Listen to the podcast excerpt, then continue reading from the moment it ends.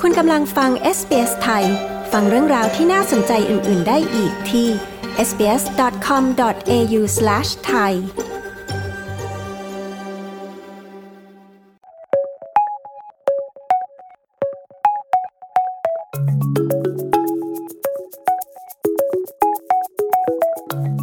ช่วงนี้มาติดตามบรรยากาศการเลือกตั้งผู้ว่ากทมที่จะมีขึ้นในวันอาทิตย์นี้ขณะที่ผู้ประกอบการเรียกร้องรัฐบาลไทยอนุญาตการเปิดสถานบันเทิงผับบาร์ได้หลังการแพร่ระบาดของโควิด -19 ในไทยลดลงติดตามได้จากรายงานข่าวสายตรงจากเมืองไทยโดยคุณยศวัฒน์พงษ์ประภาสผู้สื่อข่าวพิเศษของ SBS ไทยประจำประเทศไทยค่ะ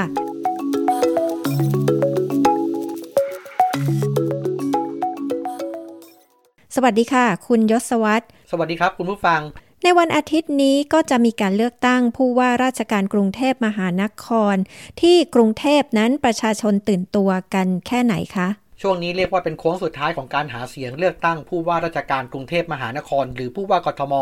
และสมาชิกสภากรุงเทพมหานครหรือสกแล้วคนกรุงเทพตื่นตัวแล้วก็ให้ความสนใจกับการเลือกตั้งครั้งนี้มากนะครับเห็นได้จากผลสำรวจความเห็นของโพลหลายสำนักทิศทางเดียวกันบอกว่าจะไปใช้สิทธิเลือกตั้ง 70-80% เพราะว่าเป็นการเลือกตั้งครั้งแรกในรอบ9ปีส่วนสก.เป็นการเลือกตั้งครั้งแรกในรอบ12ปีด้วยกันรอบนี้มีผู้สมัครผู้ว่ากทม29คนบุคคลที่มีชื่อเสียงหรือที่ได้รับการคาดหมายว่าจะเป็นตัวเต็งได้แก่นายวิโรจน์ ลักขณาอดิศรจากพรรคก้าวไกลนายสกลทีพัทยกุลอดีตรองผู้ว่ากทมสมัครในนามอิสระนายสุทัศน์ชวีสุวรรณสวัสดิ์พรรคประชาธิปัตย์พลตบเอกอัศวินขวัญเมืองอดีตผู้ว่ากทมสมัครในนามอิสระนางสารสนาโตศิตระกูลนายชัชชาติสิทธิพันธ์ทั้งคู่สมัครในนามอิสระและนาวากาตรีสิทธาธิวารีจากพรรคไทยสร้างไทยปัญหาที่คนกรุงเทพรอผู้ว่ากทมคนใหม่มาแก้ไขจากโพลหลายสำนักไม่พ้นปัญหาเดิมๆทั้งปัญหาน้ำท่วมน้ำรอการระบายซึ่งช่วงนี้เข้าหน้าฝนแล้วปัญหาการจราจรติดขัดปัญหาทางเท้าและที่เป็นปัญหาขณะนี้คือค่าโดยสารรถไฟฟ้าสายสีเขียวที่จะครบสัมปทานกับ BTS ในปี 2029 ยังมีความเห็นต่างระหว่างกระทรวงคมนาคมกับกระทรวงมหาดไทยว่าระหว่างกับต่อหรือไม่ต่อสัญญาสัมปทานอย่างไหนคุ้มค่ากว่ากันมีผู้สมัครบางคนนำประเด็นนี้มาเล่นด้วยครับโดยค้านการต่อสัญญาสัมปทานเนื่องจากว่าจะทำให้ค่ารถไฟฟ้านั้นแพงขึ้นแล้วก็มีแนวทางทำให้ค่าโดยสารถูกลงด้วยนอกจากนี้มีการนำประเด็นด้านการเมืองมาหาเสียงผู้สมัครที่มีแนวคิดอนุรักษ์นิยมปลุกกระแสต่อต้านทักษิณชินวัตรต่อต้านพรรคก้าวไกลอีกขั้วหนึ่งครับปลุกกระแสต่อต้านรัฐประหารซึ่งต้องมาดูว่าผลเลือกตั้งจะเป็นอย่างไรทั้งนี้กรุงเทพมหานครมีผู้มีสิทธิ์เลือกตั้งผู้ว่ากทมและสก 4,400,000 คนด้วยกันกกต.คาดบอกว่าคนกรุงเทพจะออกมาใช้สิทธิ์เลือกตั้งไม่น้อยกว่า 70% ซึ่งจะมากกว่าการเลือกตั้งผู้ว่ากทมเมื่อเดือนมีนาคมปี 2013 ที่มีผู้มาใช้สิทธิ์เลือกตั้ง 63.98%วันอาทิตย์นี้ครับนอกจากการเลือกตั้งที่กรุงเทพแล้วยังมีการเลือกตั้งท้องถิ่นเมืองพัทยาซึ่งก็คือนายกเมืองพัทยาและสมาชิกสภาเมืองพัทยาด้วยพัทยามีผู้มีสิทธิ์เลือกตั้ง 78,000 กว่าคนและก็อีกที่หนึ่งครับที่มีการเลือกตั้งคือเลือกตั้งซ่อมสสเขตเลือกตั้งที่3จังหวัดราชบุรีแทนนางสาวปรีนาไกรคุปที่ถูกศาลฎีกาเพิกถอนตัดสิทธิ์รับสมัครเลือกตั้งฐานฝ่าฝืนจริยธรรมร้ายแรงกรณีครอบครองที่ดินปฏิรูปเพื่อเกษตรกรรมจังหวัดราชบุรีโดยมิชอบ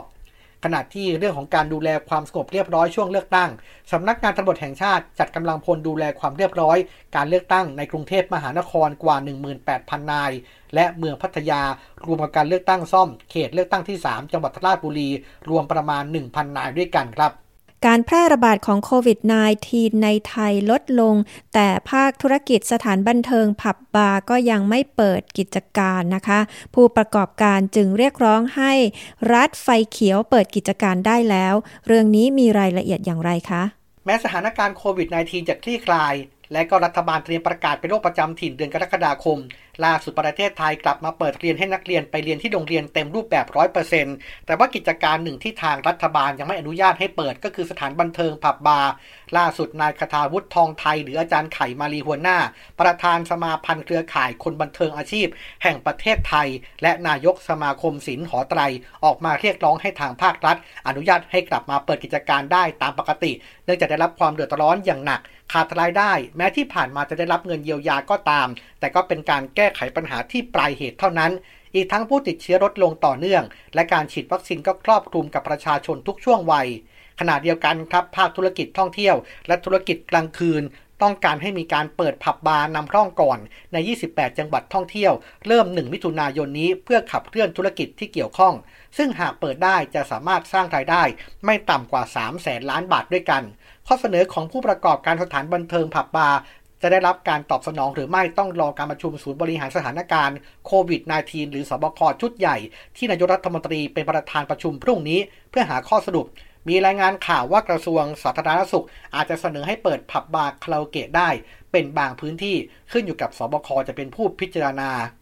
แล้วก็มีข่าวที่ผู้หญิงคนหนึ่งที่จังหวัดกาญจนบุรีได้ไปฉีดวัคซีนโควิด -19 3 เข็มหลังจากนั้นเกิดอาการแผลผุพองตามร่างกายเรื่องนี้มีข้อเท็จจริงอย่างไรคะกรณีดังกล่าวเกิดขึ้นกับนางเพ็ญนภาสุขอินอายุ35ปีชาวจังหวัดกาญจนบุรีครับมีแผลผุพองขึ้นทั่วตัวโดยครอบครัวเชื่อว่าแผลผุพองดังกล่าวน่าจะเป็นผลมาจากการได้รับการว่าจ้างให้ไปฉีดวัคซีนโควิด -19 ยี่ห้อหนึ่ง3เข็มเมื่อราว3เดือนที่แล้วซึ่งได้รับค่าจ้างประมาณ 1,000 บาทด้วยกันเรื่องนี้มีคำชี้แจงจากนายแพทย์ชาติชายกิติยานันท์นายแพทย์สาธารณสุขจังหวัดกาญจนบุรีบอกว่าจากการตรวจสอบแล้วพบว่าผู้หญิงรายนี้ไม่ได้รับการว่าจ้างให้ฉีดวัคซีนโควิด -19 แต่เป็นผู้ป่วยที่เข้าโครงการวิจัยฉีดวัคซีนของจอห์นสันแอนด์จอห์นสันซึ่งโครงการมีเงินชดเชยค่าเดินทางให้ไม่ใช่ค่าจ้างในการฉีดวัคซีนและมีการทำสัญญากับผู้ทำโครงการวิจัยมีการทำประกันกรณีมีผลข้างเคียงจากการฉีดวัคซีนด้วย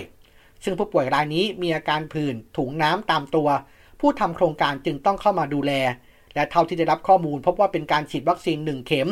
ส่วนครั้งที่2และครั้งที่3เป็นการเจาะเลือดตรวจหาปริมาณภูมิคุ้มกันว่าเพิ่มขึ้นหรือลดลงอย่างไรส่วนของอาการผื่นและถุงน้ำตามตัวอย่าเพิ่งด่วนสรุปนะครับทางนายแพทย์ชาติชัยบอกว่าอย่างนั้นว่าเกิดจากการแพ้วัคซีนเพราะว่าเดิมผู้ป่วยมีประวัติเป็นโรคผิวหนังเป็นโรคประจำตัวรักษาอยู่ที่โรงพยาบาลที่จังหวัดกาญจนบุรีอยู่แล้วดังนั้นประเด็นนี้อาจจะเป็นเพราะโรคเดิมกำเริบเมื่อได้รับสารกระตุ้นโรคหรืออาจจะเกิดจากการแพ้วัคซีนจริงๆก็ได้ต้องให้ผู้เชี่ยวชาญพิจารณาสาเหตุก่อนแต่ว่าขณะนี้ทางแพทย์ให้การดูแลคนไข้อาการทั่วไปอยู่ในขั้นปลอดภัยและผื่นลดลงแล้วด้วย